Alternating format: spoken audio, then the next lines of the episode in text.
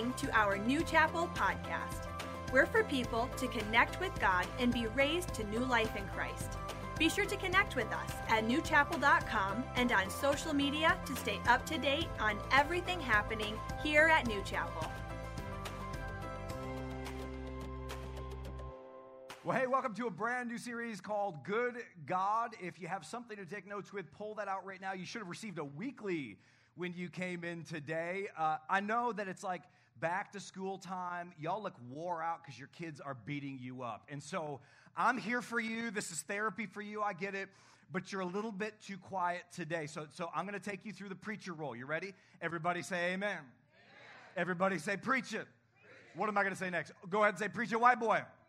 That, that's I, I need some feedback today because y'all look beat. Welcome to back to school, and and we're going to help you out with all of that, especially if you have teenagers. If you have teenagers, this Wednesday, New Chapel is officially launching our student ministry, and I am excited about that. Are you excited too? Yeah. So here's what we're encouraging you to do is to get your young people here at 6.30 you can pick them up in between 8.30 and 9 o'clock on wednesday here at the church we are transforming this whole area. We have all kinds of awesome uh, game room things that we're bringing in. It's going to be great. Pastor Brian is going to be preaching. You excited about that? It's going to be pretty good, yeah? Every one of you, you want your daughter to marry a boy just like Pastor Brian. And so I see that hand. And so uh, make sure he's not available. I'm just, but that's a different sermon. Uh, but make sure to have your young people uh, here at the church, 6.30 on Wednesday. I'm going to be here as well. Many of our leaders are. We're investing a lot into that day. And so if you're a teenager, buckle up. It's going to be a great time. Uh, also, I want to let you know about next week. Everybody say next week. Next week, New Chapel is celebrating our ninth birthday. Is that cool or what? Yeah. And so we're going to be celebrating, and when New Chapel doesn't know how to celebrate, we eat food. And so we're going to have cake and cheesecake and donut. I have no idea what we're going to have. It's going to be delicious, but we're going to be celebrating. Make sure to come out for that. That's a great plus one weekend to invite friends and family to. Uh, hey, if you have your Bibles, if you could open with me to the book of Hebrews. By the way, gentlemen, it is scriptural that men should make coffee, for the scripture says Hebrews. Um, I'm going to keep on saying corny jokes as long as you laugh, everybody.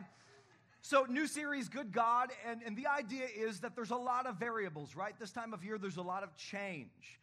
And if you've been around the block long enough, you've seen style change, you've seen music change. And just like we played in those, those, those music hits, some of you are like, oh, I know that one. And then you like got lost towards the end, like I have no idea what they're playing. But, but, but that is something that happens in our life, is that we go through seasons and cycles and rhythms of life. But there is a consistent element to it all.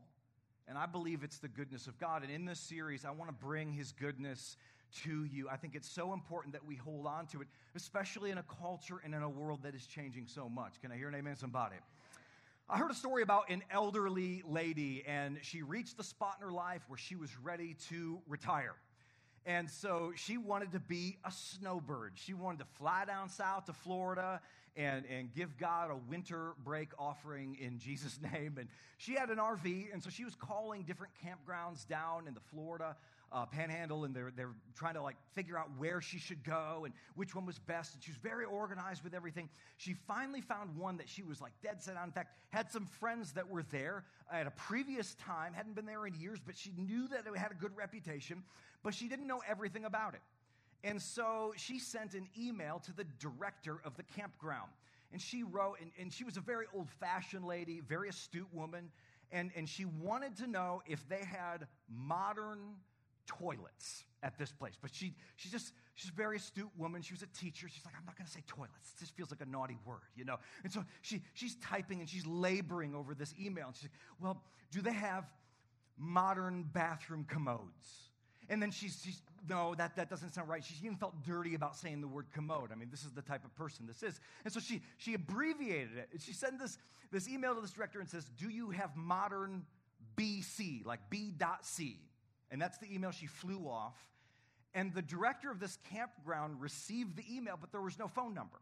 And so he's asking around some of the other people at the campground. He's asking uh, some of the people that he knew. He asked his wife. Nobody had any idea. And he had a wild idea. He said, BC. Maybe she means Baptist church. Maybe that's what she means. And so this is the email that he sent back to her Dear Madam, I take pleasure to inform you that the BC is located nine miles north of camp. It's capable of seating 250 people at one time. I admit it's quite a distance if you're in the habit of going regularly, but no doubt you'll be pleased with the great number of people that take lunches with them and make a day of it. The last time my wife and I went was six weeks ago. It was so crowded, we had to stand up the whole time. I would like to say it pains me very much not to be able to go more regularly, but it's surely not for lack of desire. As I grow older, it seems more and more of an effort to go regularly. However, if you come down, I'd be happy to go with you for the first time, sit with you, and introduce you to everyone. It's a very friendly community. What's happening there? First of all, you just mortified an old lady, but, but beyond that, some pretty drastic miscommunication, yeah? And I believe that when we bring out a subject like the goodness of God, there's some pretty significant miscommunication about what that even means. Some people have experienced things in life, they've attributed that to God, and they, they redefine what's good in order to make what happened fit in that spot. There's people that have a, a skewed perspective. There's churches that have given a bad representation of the goodness of God. Even our insurance policies, you know that rider that they have, acts of God? and it's different things like natural disasters and huge accidents. God has nothing to do with anything like that, nothing at all. But yet there's miscommunication about it. And so when we say that God is good, people, they respect, yeah, I agree with that. But it's sometimes a little bit tricky when you face life, when you face difficult things. I believe that when you leave church today, you're going to leave and say, I needed that more than most of my messages. I think you'll leave here and say, man, that was something I needed clarity on. God, thank you. Because why? We go through stuff. We live in a very real world. We face awful things. And maybe you're in this place and you're going through a difficult circumstance, or maybe you're discouraged. Maybe what you're facing feels insurmountable. Maybe you're facing something that almost seems impossible. And, and, and you begin to question, like, this is too big. I don't know if I can get through this. And then people turn to God, even good people, and they say, God, if, if nothing's impossible for you, where are you? If, if you're good, I need your help. I need you to move this mountain that's in front of me. And people face insurmountable circumstance, and they end up facing it in a way that it makes them doubt elements of God, or at least security in God, that they can't trust Him. And I want to help you with that today. If you can leave with a deep and resounding trust in your God, I did my job. Are you with me, everybody? And so I want to ask you a question. This is uh, an all play, but I'm going to ask you not to say anything out loud. You might embarrass yourself. Uh, the question is this Can God do anything that He wants? Don't answer. Because I think a lot of people, when they face the awful things, they're like, God can do anything He wants, and they would, they would answer it.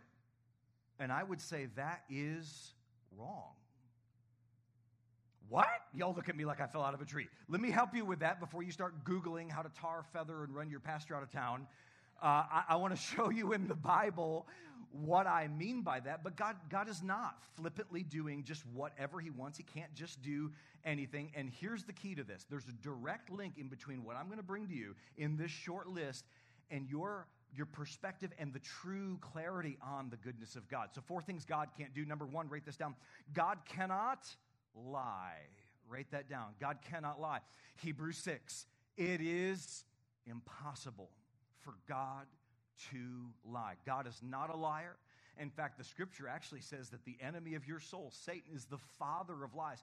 God doesn't have in him, it's something he cannot do to you.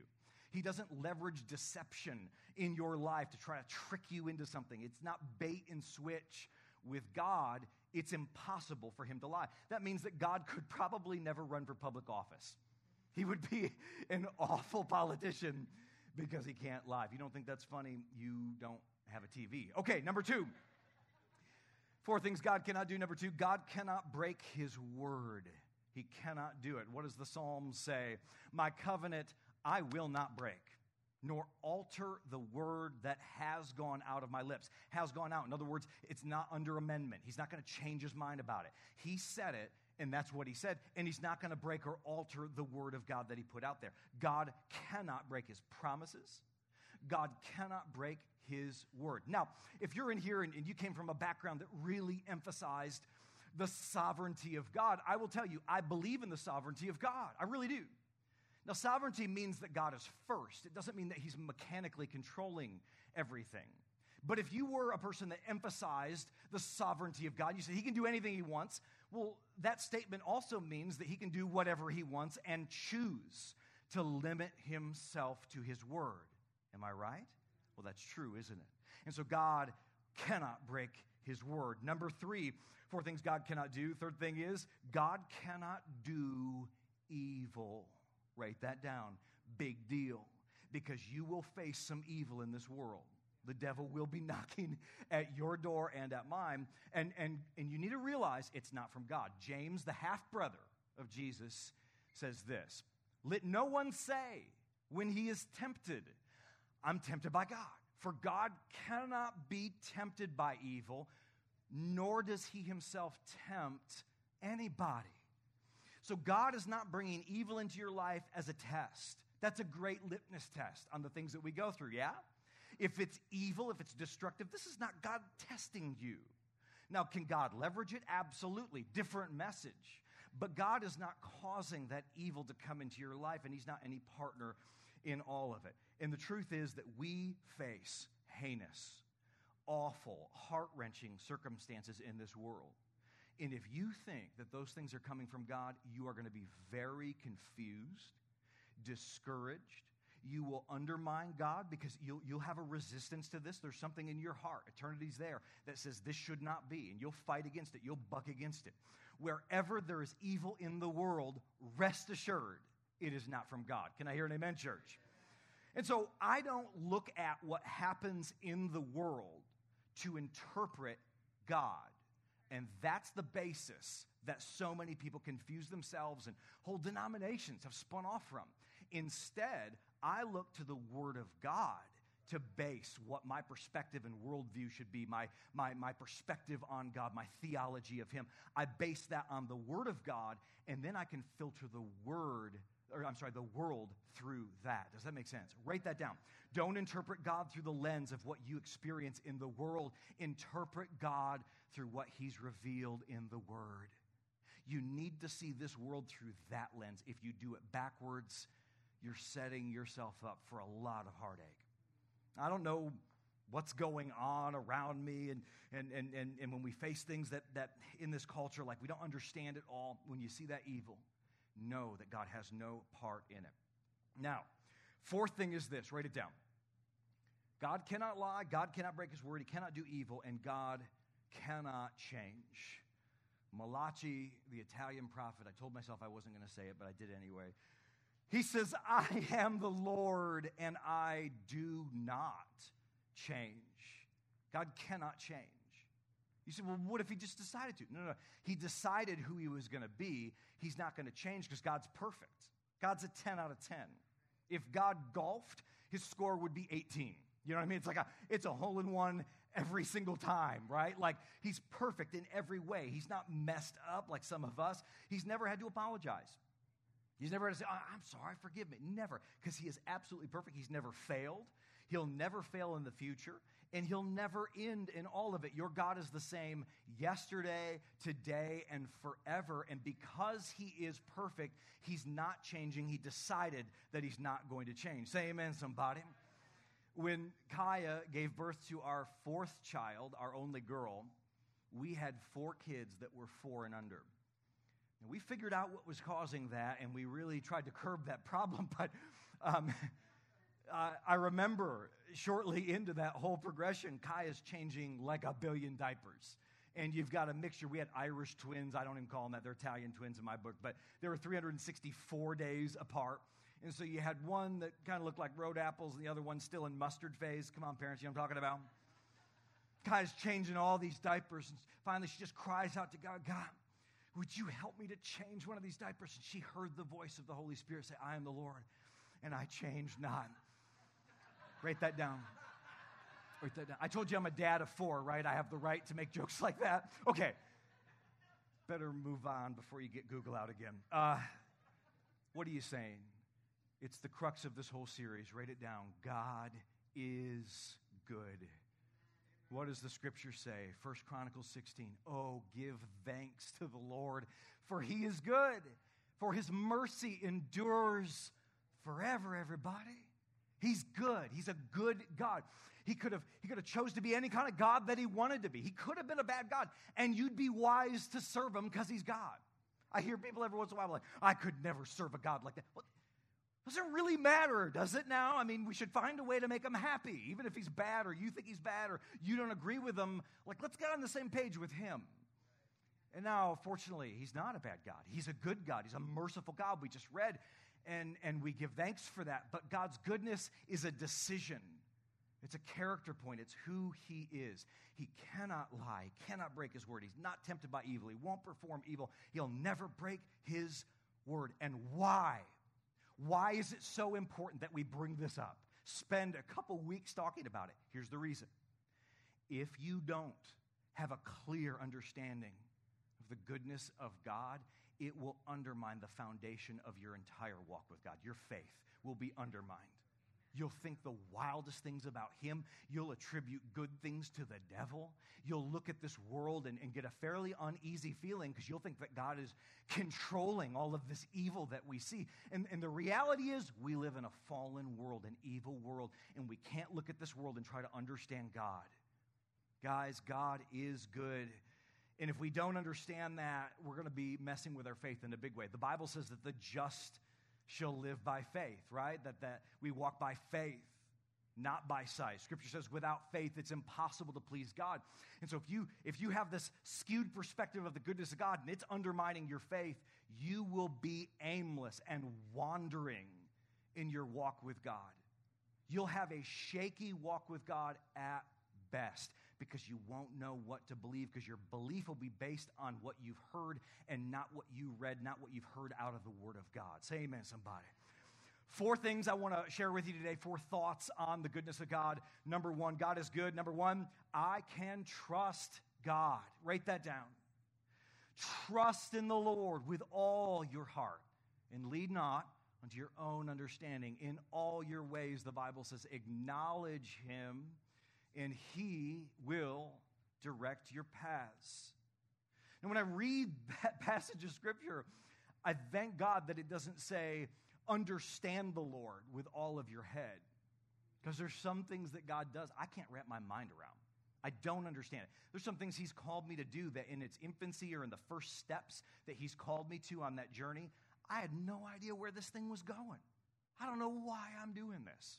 I don't know why I'm sowing this seed. I, we have a bill, God. Why are you calling me to sow this? I, I, have no idea why you've called me to invest in this person, or I have no idea why you've called me to move to this city, God. I thought Grand Rapids, by the way, was New Jerusalem. You know, why plant a church in the holy city of Grand Rapids? But, but I see now what God has done. Grand Rapids, yes, has some great churches, but it's also a very religious city. And it needs people that know the real Jesus needs to have a mission on the northwest side of town to reach people that are far from God. Can I hear an amen, somebody? But you don't have to understand everything that God is doing. You can just trust Him. Trust Him. Trusting God is powerful. When He asks something of me that I can't figure out, I'll pray to Him and I'll be like, God, it doesn't make sense to me, but I know you. And I know you don't change your mind about things, and I know that you're good. I know that you're not lying to me. I know it's not bait and switch where you're playing with evil with me. I trust you. So I trust the step that you've called me to. Does that make sense? And so I don't know where he's always leading me, but I know who is leading me, and that is enough. You should write that down. We have this trust in our heart that is built with God. And, and when you can trust him, trust his, his, his actions and his directions, trust his word explicitly, because he'll never leave you and forsake you. And he's not leading you to a bad, evil end. And though he may lead you through the valley of the shadow of death, trust that God, on the other end of all of that, has, as Psalm 23 says, green pastures, still waters, and that he himself will restore your soul. Can I hear an amen? You can do better than that. Come on, get, give God praise. He's good in that way, everybody. Imagine for a minute that you were to establish a trust that you were trying to get your affairs in order for if you were to die prematurely, or even if you lived a long, ripe life, you wanted to get a trust in order, and it, and it was going to deal with your finances and, and different payments, and, and who would have uh, custody of your kids if you died before they were 18, and, and you're setting up this trust so that your possessions went a certain place after you died or stayed in trust. And you're figuring all these things out, and, and you eventually get to the spot where the person who's helping you to set up this trust says, Well, you need somebody to be your executor. In this example, I want you to limit everybody in your family down to two people. In fact, I'm going to tell you who the two people are. You are today only related to Mother Teresa, okay? She's alive and well. You're related to Mother Teresa, and she's willing to be the executive of your state. There is another candidate. It is your gross hillbilly uncle. He is a redneck from up north. He just got out of prison after a stream of bank robberies uh, he's stinky, okay? And, and he doesn't wear clothes that match. And we think that he has kicked the dog when we weren't looking. Okay, so you have two candidates on that list. Who do you choose? Right. God bless you. You're not from like Comstock Park. You can answer that quickly, everybody. Like it's it's Mother Teresa could be the executor. You don't have to even think about that. Why? She's trustworthy. And she's dependable and she's selfless. She's Mother Teresa. And you're, you're thinking, you're not even helping me out at all. I'm just, it's funny to me. I don't know. But you'd go with her and it's like a no brainer. And so you think, like, wow, that's great. We just arrived at something. How could you trust Mother Teresa with your estate, but yet we choke sometimes trusting God with our eternity or with our daily life? Do you see? it's the only time somebody's ever taken me up on that, by the way. Edit that out of the podcast. Just, uh, for my sake, but why would you trust Mother Teresa over God Almighty? Because somebody gave you a bad perspective of the goodness of God. Some church gave you the bad perspective of the goodness of God. You don't trust Him explicitly. And friend, you can trust Him with everything. Say amen, somebody. Number two, we got to move on. God is good. Number two, I can build faith in God's word. And I mean it this way what he says, yes, what's written, but also how God leads, how he's directing us. I can build faith in that. Why? Because he won't break his word. He's not changing his mind about it, everybody. I find it interesting uh, how many things that people just have trust in, they have faith in in this world, and, and yet they, they kind of put into question things of God. Uh, it's kind of like when you were cutting me off on the way into church today, and uh, you blasted into this place. I just wonder if some of you, like before you got into your car this morning, checked the brakes on your car. Like spent time, 15 minutes, like really investigating it, Googling how brakes work. No. You just got in and by faith, you drive on 131, which takes faith on its own. And, and then you're in a car and you just trust brakes. You don't know the person that designed them.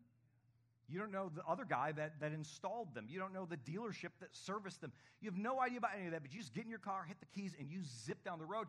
And, and we have history. Like we could look up accounts of where brakes have failed, and yet God has never failed.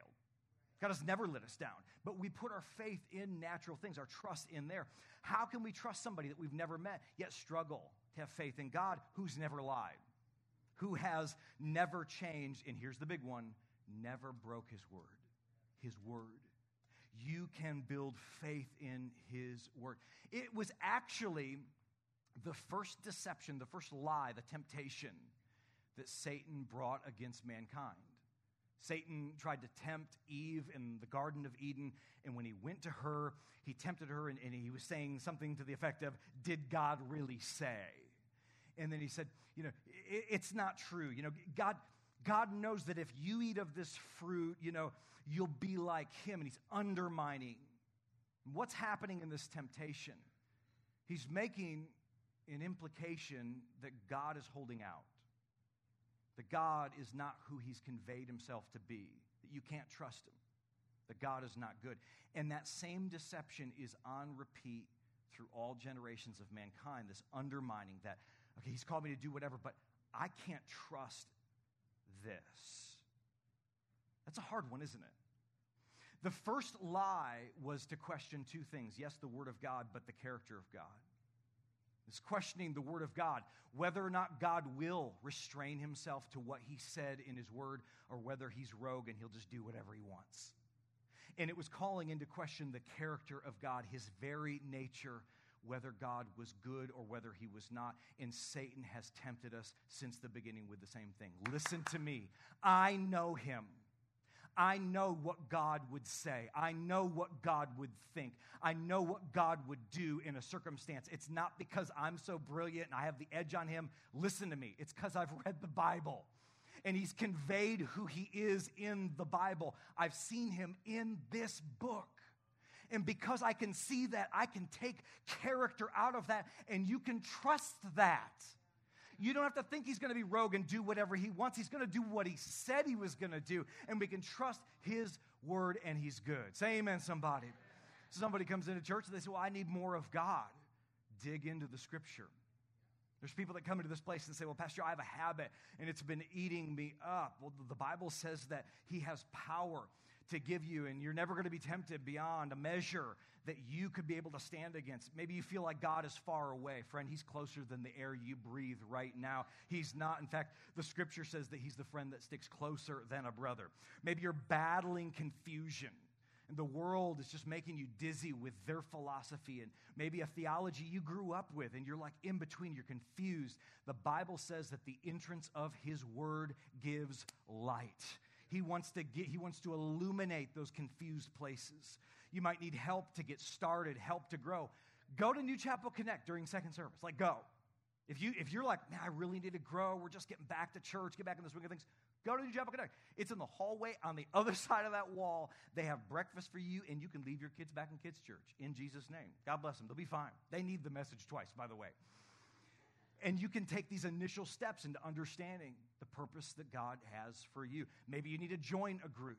But God's word has the answer. I feel overwhelmed, Pastor Joe. I feel, I feel frustrated and I struggle to begin this journey. This may not, might not mean a ton to you today, but write this down and hold this in your heart. When you engage in God's word, there will come a time in your walk with Him where your closest friends will be words where you will have to hold on a scripture and stand on that with everything in you. And you might not have the whole committee of people that are celebrating you and cheering you on, but you have one word from him that you can stand on. And friend, I have gone through such situations, and I will tell you, not that bad. To stand on the word of God was actually a thrill. I got to move on. Number three, God is good, yes. God is good. I can, write it down, I can know his nature. So we find stability in the Word of God, right?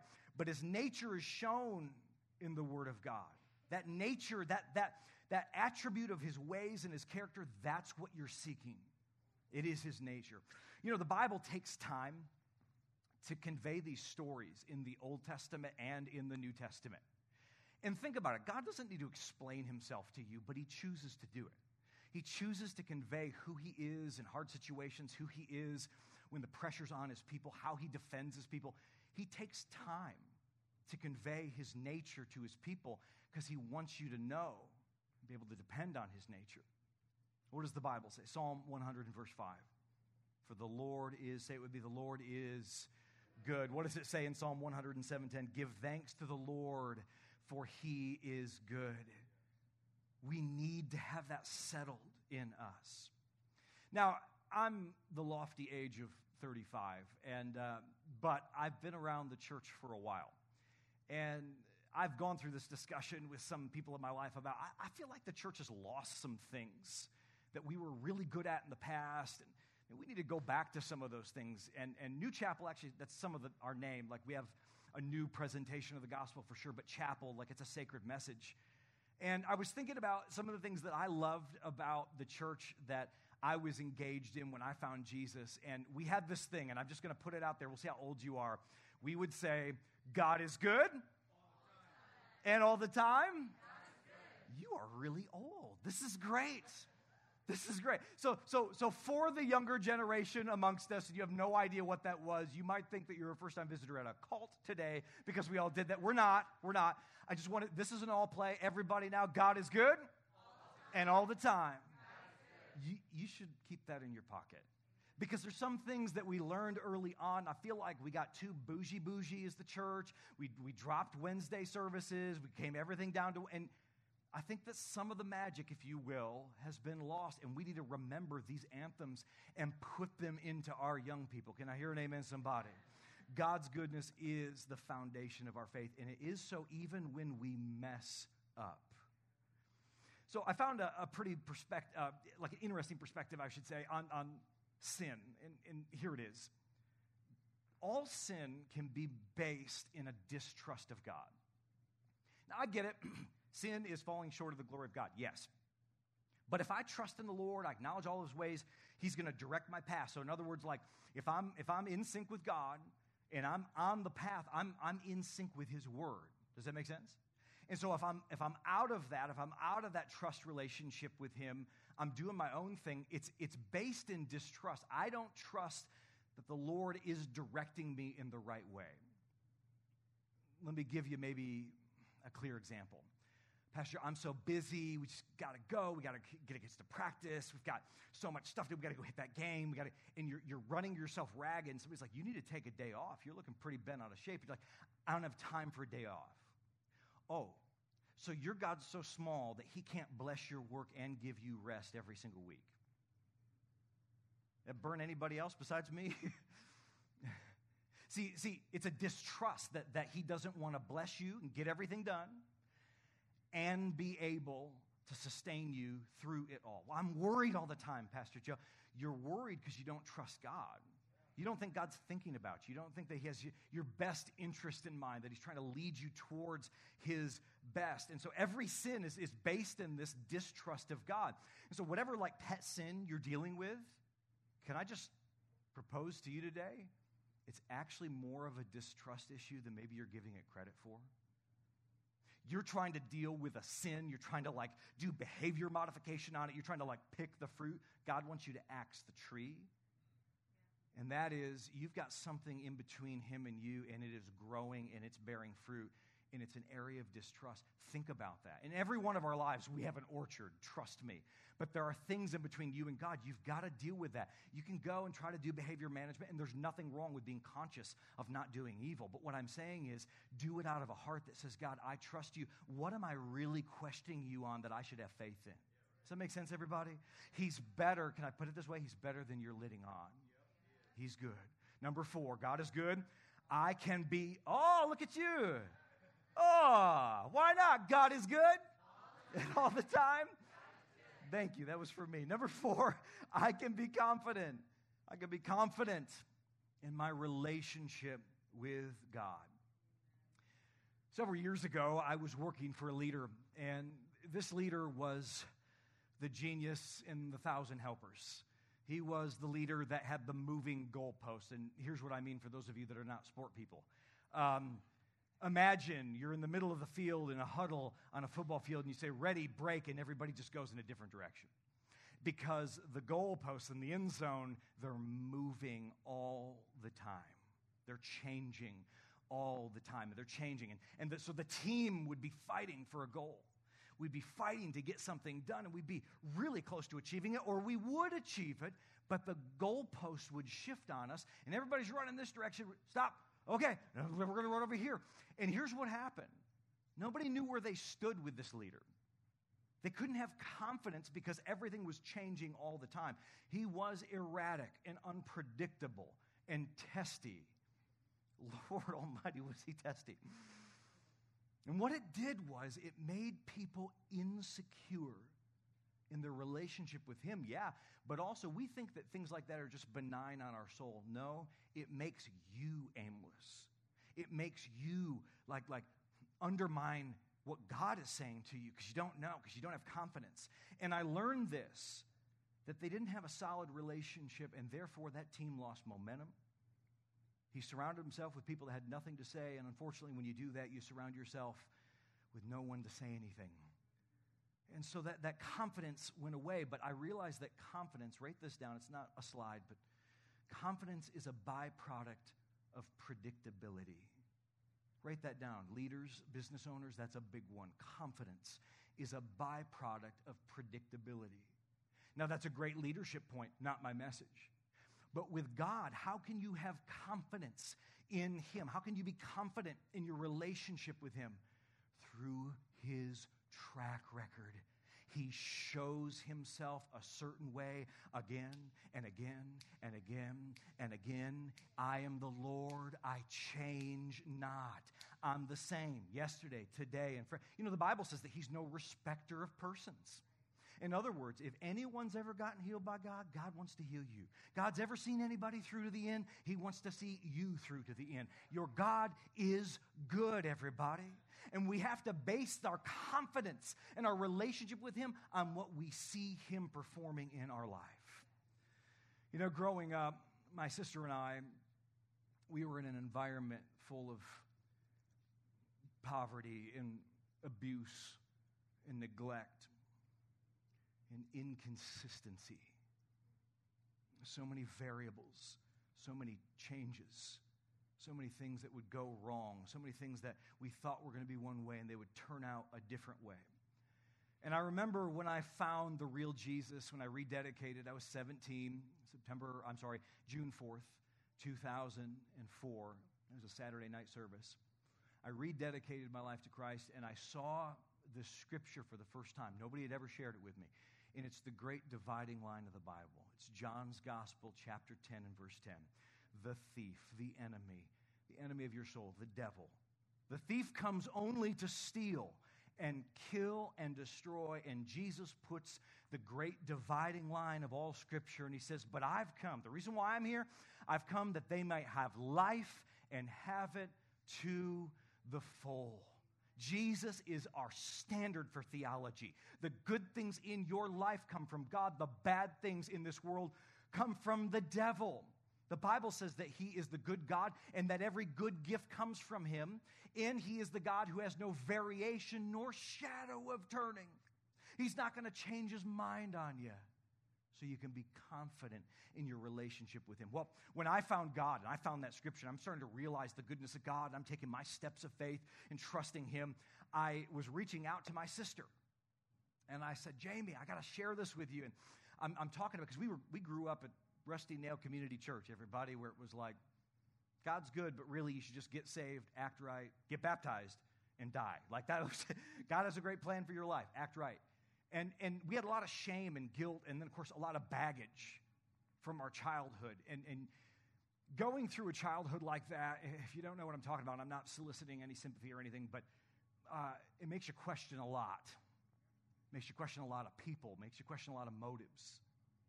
And so as I begin to realize about the goodness of God, I'm conveying it to her. And I said, The thief comes not but the steal, kill, destroy. Jesus said he came that you could have life and have it to the full. And my sister got it. The lights turned on, but my sister was still wild. And so as I'm teaching, she's like, Yeah, yeah. And, and so I said, So God is good all the time. Because she's like, Oh my gosh, this is amazing.